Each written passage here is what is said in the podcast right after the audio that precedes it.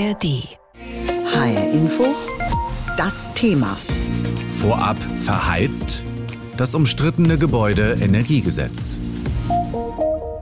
Das, was wir so gerne Heizungsgesetz nennen, heißt ja offiziell Gebäudeenergiegesetz, kurz GEG.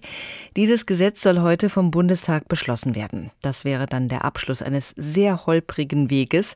Kein Gesetz der Ampelkoalition war intern so umkämpft, öffentlich so umstritten und handwerklich so schlecht gemacht.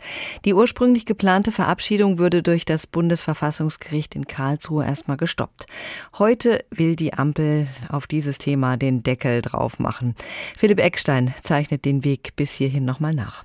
Ganz am Anfang steht die gute Zusammenarbeit. Olaf Scholz und die Spitzen von SPD, Grünen und FDP präsentieren im Dezember 2021 stolz ihren Koalitionsvertrag.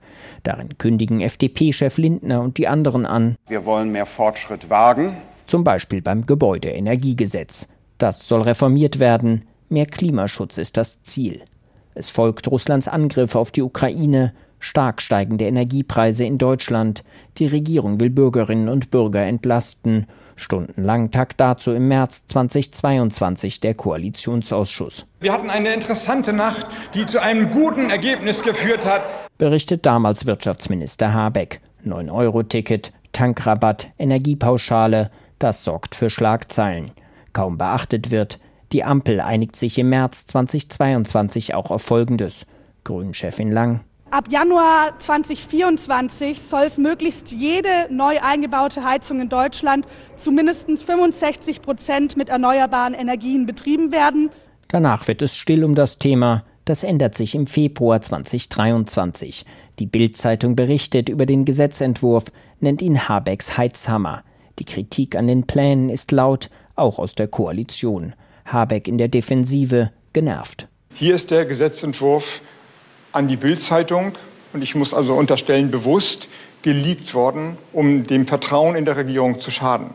Grüne, SPD und FDP behagten sich wochenlang, schließlich bei einem 30-stündigen Koalitionsausschuss dann die nächste Einigung. Kurz darauf verabschiedet das Bundeskabinett den Entwurf von Habeck und Bauministerin Geiwitz SPD. Es war eine sehr intensive, aber gute Zusammenarbeit in der äh, Bundesregierung. Eigentlich ist das Thema jetzt abgehakt. Doch Pustekuchen, es geht erst richtig los. Es ist der eine Fehler zu viel.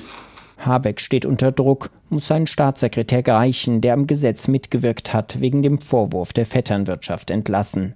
Gleichzeitig wird die Kritik der FDP am geplanten Heizungsgesetz von Woche zu Woche lauter. Das ist eine so große Baustelle. Bemängelt etwa FDP-Generalsekretär Djirsaray. Hier brauchen wir ein neues Gesetz im Prinzip. Die SPD schaut dem Treiben lange zu. Ein Machtwort des Kanzlers bleibt aus. SPD-Fraktionschef Mützenich versucht es Ende Mai. Die FDP hat jetzt noch 24 Stunden Zeit, der ersten Lesung des Gesetzes zuzustimmen. Vergeblich. Die FDP blockiert die Lesung im Bundestag. Ein Wortbruch, kritisieren die Grünen. Der Streit droht der Ampel zu entgleiten. Scholz, Habeck, Lindner schalten sich ein. Die nächste Einigung. Dann Mitte Juni die erste Lesung im Bundestag. Dieses ganze Verfahren hier im Deutschen Bundestag ist eine Zumutung. Die Opposition ist wütend, nicht nur Jens Spahn von der CDU. Die Ampel drückt nämlich aufs Tempo, will das Gesetz unbedingt noch vor der Sommerpause beschließen, präsentiert den überarbeiteten Gesetzentwurf aber erst kurz vor der finalen Abstimmung. Der CDU-Politiker Heilmann sieht dadurch seine Rechte als Abgeordneter verletzt. Das Bundesverfassungsgericht stoppte den Plan der Ampelkoalition, morgen darüber abstimmen zu lassen. Zwei Monate ist das her. Jetzt, nach der Sommerpause, wollen SPD, Grüne und FDP das Heizungsgesetz im Bundestag endlich beschließen. Ein Schlussstrich ist das kaum. Die Debatten werden weitergehen. Keine Sorge, Robert Habeck wird nicht bei Ihnen durch das Kellerfenster einsteigen, um mal zu überprüfen, was für eine Heizung darum steht. Das dürfte der Bundeswirtschaftsminister auch gar nicht, will er auch gar nicht. Er muss sich aber schon darum kümmern, dass wir in Deutschland auch in Zukunft unsere Wohnungen noch warm bekommen und gleichzeitig das Klima schonen. Deswegen haben er und seine Fachleute sich das sogenannte Heizungsgesetz ausgedacht, heißt in voller Schönheit das Gebäudeenergiegesetz, kurz GEG. Lange hat die Politik hin und her diskutiert darüber. Jetzt wird's beschlossen, heute im Deutschen Bundestag, obwohl da so viel drin steht, sind trotzdem aber noch ein paar Fragen offen. Unsere Wirtschaftsreporterin Ursula Mayer zeigt an ein paar Beispielen, wo es noch Antworten braucht.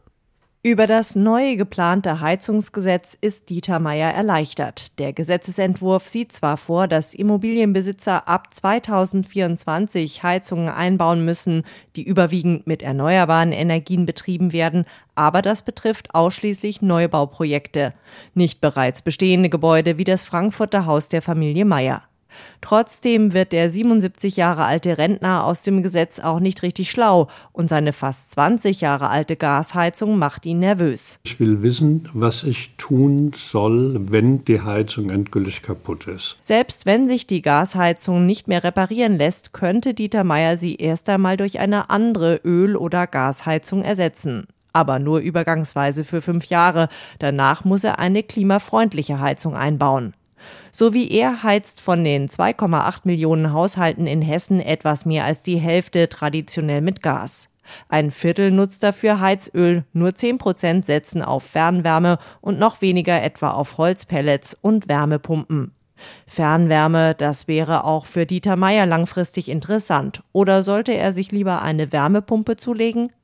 Nach dem neuen geplanten Heizungsgesetz soll er sich bei dieser Entscheidung am Wärmeplan der Stadt und des städtischen Energieversorgers orientieren. Und da muss dann Hannover und die Stadt Frankfurt dran. Die müssen ihren kommunalen Wärmeplan erarbeiten, möglichst schnell auf den Tisch legen, damit ich kalkulieren kann. Das haben sie allerdings bislang nicht. Erst bis spätestens 2028 sollen die Wärmepläne aller Kommunen vorliegen.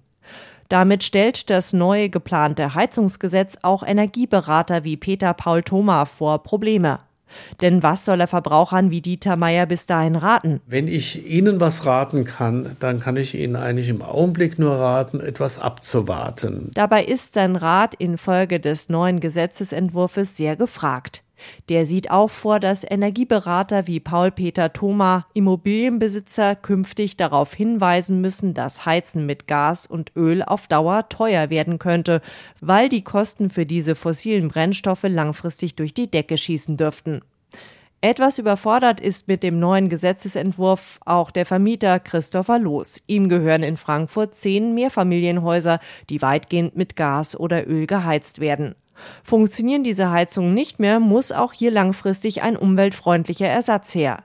Das dürfte Millionen kosten, sagt Los. Ist unter Umständen auch existenzbedrohend, weil so viel Eigenkapital hat niemand irgendwie auf der hohen Kante rumliegen, dass er jetzt mal zehn Häuser energetisch sanieren kann. Zwar gäbe es dafür eine staatliche Förderung, die würde sich für den Vermieter allerdings nicht rechnen. Nun überlegt der 46-jährige Frankfurter, wie stark er seine Mieter belasten kann. Das sei allerdings nur begrenzt möglich, meint Rolf Jansen vom Frankfurter Mieterschutzverein. Die Jahresmiete soll sich durch eine neue Heizung nicht um mehr als 50 Cent je Quadratmeter Wohnfläche erhöhen dürfen. Laut Verbraucherschützer geht es dabei allerdings nur um die Kosten für den Einbau einer Heizung. Wird das Heizen an sich teurer, werden die Mieter davor durch das neu geplante Heizungsgesetz nicht geschützt. Vielleicht haben Sie ja eine alte Ölheizung im Keller. Die schaut Sie möglicherweise ganz traurig an, denn sie weiß, Irgendwann muss sie raus. Das ist eben auch Teil dieses neuen Gesetzes, das heute im Bundestag beschlossen werden soll. Daran ist viel herumgeschraubt worden. Klar ist aber, dass alte Heizungen mit Öl oder Gas langsam aber sicher aus den Häusern verschwinden sollen. Also nicht von heute auf morgen. Aber wer eine neue Heizung einbaut, zum Beispiel in einem Neubau, der muss darauf achten, dass sie zu einem Großteil mit erneuerbaren Energien betrieben wird. Das wäre zum Beispiel die berühmte Wärmepumpe, die läuft ja mit Strom und nicht mit Öl und so weiter und so fort. Da gibt's ja verschiedene Lösungen. Jetzt kann viel drinstehen in so einem Gesetz, aber wird es auch alles so funktionieren, wie die Bundesregierung sich das vorstellt? Darüber habe ich mit jemandem gesprochen, der jeden Tag selbst Heizungen einbaut. Uwe Loth ist Heizungsmonteur aus Fellmar und Landesinnungsmeister des Fachverbandes Sanitär, Heizungs- und Klimatechnik Hessen. Herr Loth, Sie und Ihre Kollegen sind ja extrem gefragt im Moment. Läuft es dann so, Sie steigen morgens aus dem Auto und sofort kommt jemand an und sagt, super, kommen Sie mit, Sie müssen jetzt bei mir sofort eine neue Heizung einbauen. Ja, wir werden vorm Haus abgeholt und zur Firma gebracht und da liegt dann der rote Teppich dann auch. nicht nein, ganz, aber dann nicht ganz, nein, aber es ist klar, es, man steht natürlich jetzt schon äh, die, bei diesem ganzen Thema Energiewende stehen wir schon irgendwo ziemlich zentral in der Mitte, ne? Ja. weil da laufen viele Sachen bei uns zusammen, die wir mit bearbeiten.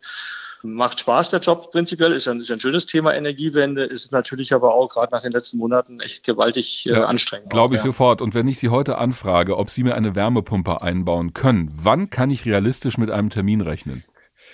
Ja, wenn wir die kurzfristig geliefert bekommen könnten, was tatsächlich bei einigen Herstellern mittlerweile geht, dann könnte man das sogar relativ zeitnah machen, weil viele andere Dinge, die wir teilweise vom halben Jahr bestellt haben, noch gar nicht lieferfähig sind. Also Aber machen Sie es mal konkret. Schauen, was heißt zeitnah und schnell? Ja, die nächsten sechs Wochen. Oh ja, das hätte ich jetzt nicht gedacht. Aber gibt es überhaupt genügend Leute in Ihrer Branche? Wir lesen immer vom Fachkräftemangel. Also mhm. gibt es genügend Fachleute, die das Ding dann auch einbauen können? Das ist ja nur auch eins von den Themen, dass eben vielleicht nicht genug Fachkräfte da sind. Also bis das mal soweit ist, dass wir das feststellen, da, da, da wollen wir erst mal gucken, was bis dahin alles passiert ist, weil momentan haben wir eben die Situation, äh, wir haben, sage ich mal, in Deutschland äh, fast 50.000 Betriebe, knapp unter 380.000 äh, Mitarbeiter in dem Bereich. Zurzeit ist es so, da auch die Nachfrage momentan so ein bisschen zurückgegangen ist zum Bereich Wärmepumpen zum Beispiel. Und auf der anderen Seite, wie gesagt, die Dinge auch noch Lieferzeit haben, hält sich das, glaube ich, momentan ganz gut die Waage. Also momentan würde ich schon sagen, dass wir aus unserem Gewerk heraus diese Nachfrage bearbeiten und befriedigen können. Wie das mal irgendwann ist, wenn halt von heute auf morgen die Geräte lieferbar sind und wenn eben aber auch entsprechend äh, Menge Kunden die Sachen bestellen, das muss man dann einfach mal sehen. Also ich nehme schon mal mit es wäre innerhalb von ein paar Wochen möglich, so ein Ding zu bekommen. Und möglicherweise ja. gibt es auch Leute, die das dann einbauen können Absolut, in der jetzigen genau. Situation. Mhm. Jetzt hat aber nicht jeder den tollen modernen Neubau zur Verfügung, der super gedämmt ist und auch noch eine Fußbodenheizung hat, sondern jetzt nehmen wir mal so ein Haus aus den 70er Jahren mit einer Zentralheizung unten, wo noch so ein Ölbrenner vor sich hin ruckelt. Ist mhm. es denn möglich, wirklich Heizungen auch solcher Generationen einfach so umzurüsten auf Wärmepumpe? Also grundsätzlich kriegt das so eine Wärmepumpe schon hin, dass sie so ein Gebäude warm macht. Die Frage ist eben nur, hat das noch was mit effizientem Heizen zu tun? Ne? Weil eine Wärmepumpe ist eine Elektroheizung die braucht Strom zum Betrieb. Strom ist aktuell die Kilowattstunde, naja, ungefähr dreimal so teuer wie Öl oder Gas äh, vergleichbar. Mhm. Das heißt, so eine Wärmepumpe muss schon mal mindestens dreimal so effizient sein, damit das zumindest äh, Gleichstand bedeutet. Man kriegt die Gebäude schon warm damit. Die Frage ist nur, wie hoch sind denn die Stromkosten ja. am Jahresende? Was ich dafür zahlen muss. Und da sind wir genau. genau bei dem Thema, jetzt mal abgesehen von den laufenden Kosten. Nennen Sie mir mal eine Hausnummer, weil da wird so viel Verschiedenes genannt. Was kostet die Umrüstung auf eine Wärmepumpe? Sie können sicherlich so in etwa 35.000 bis 40.000 Euro rechnen, ohne dass groß noch äh, zusätzliche Arbeiten gemacht werden. Also wenn Sie dann in so einem Haus anfangen, noch die Heizkörper zu tauschen oder eine Fußbodenheizung einzubauen, dann gehen ja ruckzuck nochmal 20.000 drauf. Aber Sie können so 35.000 bis 40.000 Euro kann man sicherlich erstmal rechnen ja. für eine Umrüstung auf eine Wärmepumpenheizung. Das so, ist so das Erste. Das genau. ist jetzt durchaus eine Stange Geld und deshalb soll es ja auch eine Förderung geben vom Staat, mhm. eine sogenannte mhm. Grundförderung. Das sind dann 30 Prozent der Investitionskosten. Unter mhm. bestimmten Umständen geht es noch weiter hoch. Was sagen Ihre Kundinnen und Kunden? Reicht Ihnen das?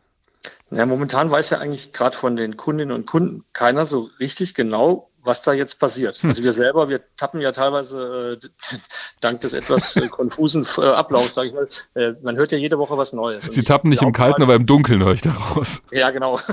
Nein, aber ein Großteil der, der Endkunden, sage ich mal, wissen momentan gar nicht so richtig, wo das hingeht, was da passiert. Das ist ja eigentlich auch der Grund, warum die Leute sich momentan so sehr zurückhalten. Also ich bin so der Meinung, so 70, 80 Prozent Rückgang der Nachfrage bei Wärmepumpen haben wir in Deutschland zurzeit. Oh. Insofern, wie gesagt, diese, also wir, wir brauchen prinzipiell, wenn jetzt eine Förderung kommt, dann muss die natürlich auch mal ein bisschen längerfristig sein. Ich glaube, wir haben in 2022 mehrmals wurden die Förderrichtlinien geändert, bis am Ende des Tages keiner mehr so weiß, was jetzt eigentlich Sache ist. Mhm. Und äh, also wenn das sich auf breiter Masse in Deutschland durchsetzen soll, für das Thema Energiewende, dann muss eine stabile und vernünftige Förderkulisse her. Sonst werden sich das ganz einfach viele Menschen nicht leisten können. Und nur um das auch nochmal anzusprechen, die Wärmepumpe wird zwar immer sehr prominent genannt, aber die ist ja nicht die einzige Möglichkeit, um in Zukunft um klimafreundlich und auch im Sinne dieses neuen Gesetzes zu heizen. Da wird zum Beispiel auch von Fernwärme geredet. Infrarotheizung, das Stichwort haben wir auch schon gelesen. Mhm. Ist da am Ende für jeden was dabei? Also dieses, das ist auch so ein Schlagwort äh, Technologieoffenheit, ja. wobei das prinzipiell auch ein Schlagwort ist, was so aus unserem Gewerk kommt, weil wir uns das schon wünschen, weil jeder halt andere Ansprüche hat und, und die Voraussetzungen sind fast bei jedem Gebäude ein wenig anders. Also ein Großteil der Gebäude wird sicherlich Richtung, Richtung Wärmepumpe in Zukunft gehen, gar keine Frage. Ähm, wir haben Biomasse und wie gesagt Fernwärme, Nahwärmeversorgung. Also wir brauchen einfach einen großen Blumenstrauß an technischen Möglichkeiten, um dann im Grunde genommen für jeden Kunden das Passende rauszusuchen, was wir ihm empfehlen können, mhm. was aber am Tagesende der Kunde einfach auch selber entscheiden muss. Und das ist auch sein gutes Recht, weil er bezahlt den ganzen Spaß auch. Und äh, ja. da geht es nicht um Politik, es geht auch nicht um Handwerker, sondern es geht um die Menschen, die in den Gebäuden wohnen und die einfach schauen müssen, dass die sich eine Heizung, sage ich mal, leisten können, die gut zu dem Gebäude passt, die effizient funktioniert. Und äh, ja, Thema Energiewende wollen alle Menschen. Also ich kenne keinen hm. Kunden, der nicht sagt, ja, da stehen wir auch dahinter, das wollen wir. Mhm. Aber es ist natürlich in den vergangenen Monaten, naja, sagen wir mal so, ein bisschen unglücklich von der Politik rübergebracht worden.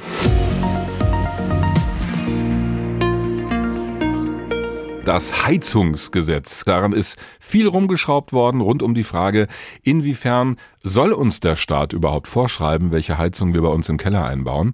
Die Debatten haben viel Kraft gekostet, auch Nerven. Heute aber soll dieses Gesetz dann doch mal vom Deutschen Bundestag beschlossen werden. Bei dem Hin und Her lohnt es sich mal dran zu erinnern, wozu das Ganze denn gut ist. Das Heizen soll dem Klima weniger schaden, darum geht's. Und darüber habe ich gesprochen mit Judith Kösters aus unserer Klimaredaktion. Also Judith, was bringt das Gesetz denn ganz konkret für das Klima? Da rätseln viele drüber. In der jetzigen geänderten Fassung ist es echt schwer zu sagen. Also in der Fassung davor war es ja so, dass ab dem 01.01.24 dann neu eingebaute Heizungen alle klimafreundliche Heizungen gewesen wären. Man weiß, es werden eine Million Heizungen pro Jahr etwa ausgetauscht. Das ist ein Erfahrungswert. Das heißt, man hätte rechnen können, jedes Jahr eine Million, die jetzt dazukommen, klimaneutral und strombetrieben und hätte das ausrechnen können. Jetzt ist schwierig. Jetzt ist der Stichtag 2026 oder 2028, je nachdem, nochmal gesplittet. Vorher soll es aber auch schon Anreize geben. Wie die genau aussehen, weiß man aber nicht. Wir haben versucht, so eine Größenordnung mal rauszukitzeln bei Wissenschaftlerinnen, bei Energiepolitikexperten, mit denen wir gesprochen haben. Die wollten alle nicht so richtig raus mit der Sprache, weil sie gesagt haben, es ist zu viel unklar, wir können das nicht wirklich modellieren, haben aber gesagt, die Fassung, die jetzt verabschiedet wird, ist von der Größenordnung vielleicht halb so wirksam fürs Klima ungefähr wie das, was die Fassung vorher hergegeben hätte.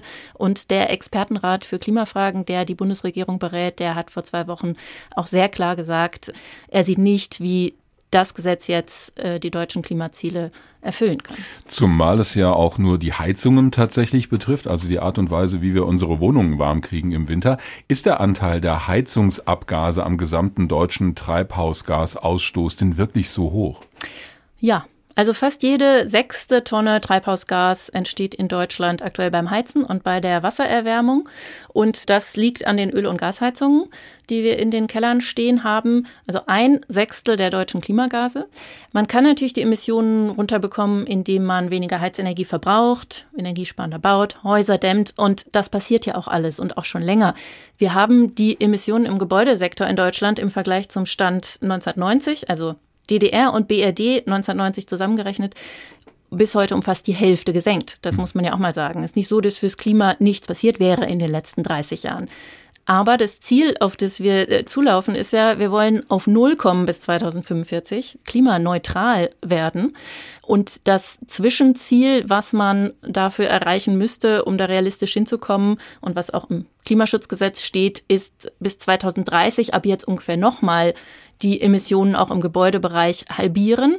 Also wir haben in 30 Jahren halbiert. Wir haben jetzt noch sieben Jahre bis 2030, um nochmal wieder auf die Hälfte zu kommen. Da sieht man schon, das ist ehrgeizig. Das Ding heißt ja jetzt nicht Wärmepumpengesetz, obwohl immer wieder über die Wärmepumpe vor allem gesprochen wird. Die wird in vielen Fällen wohl auch eingebaut werden in die Häuser. Aber es gibt ja noch andere Möglichkeiten, zum Beispiel Fernwärme, aber auch den Einbau von sogenannten H2-Ready-Heizungen, also das sind Gasheizungen, die in der Zukunft potenziell auch mal mit Wasserstoff betrieben werden könnten. Ist denn da der Effekt für das Klima der gleiche? In der Theorie ja. Also Wärmepumpen brauchen Strom und wenn der grün ist, dann ist es klimaneutral und Wasserstoffheizungen brauchen Wasserstoff, der mit viel Strom produziert wird. Aber wenn das alles grün passiert, dann ist es auch klimaneutral.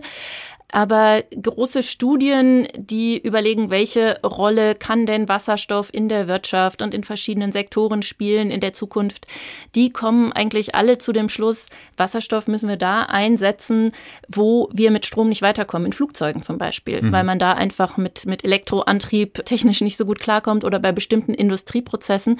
Und eigentlich sehen die Leute, die sich mit dem Wasserstoffthema auskennen, alle nicht, wie man auf breiter Front Häuser damit heizen soll. Ich habe zum Beispiel auch mit Carsten McGovern gesprochen, das ist der Geschäftsführer der Landesenergieagentur Hessen. Der hat explizit Verbraucherinnen und Verbraucher gewarnt und hat gesagt, wir wissen heute einfach nicht, wird Wasserstoff überhaupt im Gasnetz künftig zu einem hohen Anteil verfügbar sein? Und wenn ja, äh, zu welchen Preisen natürlich auch.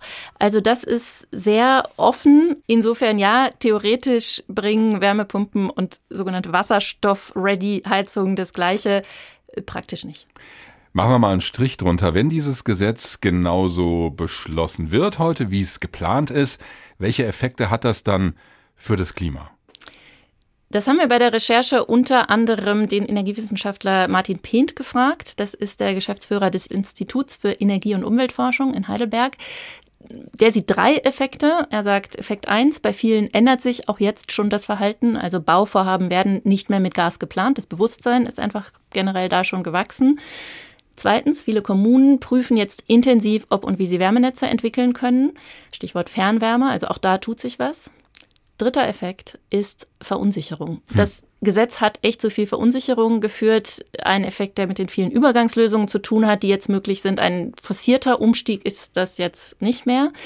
Und selbst schon entschlossene Bürger oder Handwerkerinnen warten jetzt doch lieber nochmal ab oder kaufen jetzt schnell noch Fossiltechnik. Der Absatz von Wärmepumpen ist tatsächlich erstmal jetzt zurückgegangen.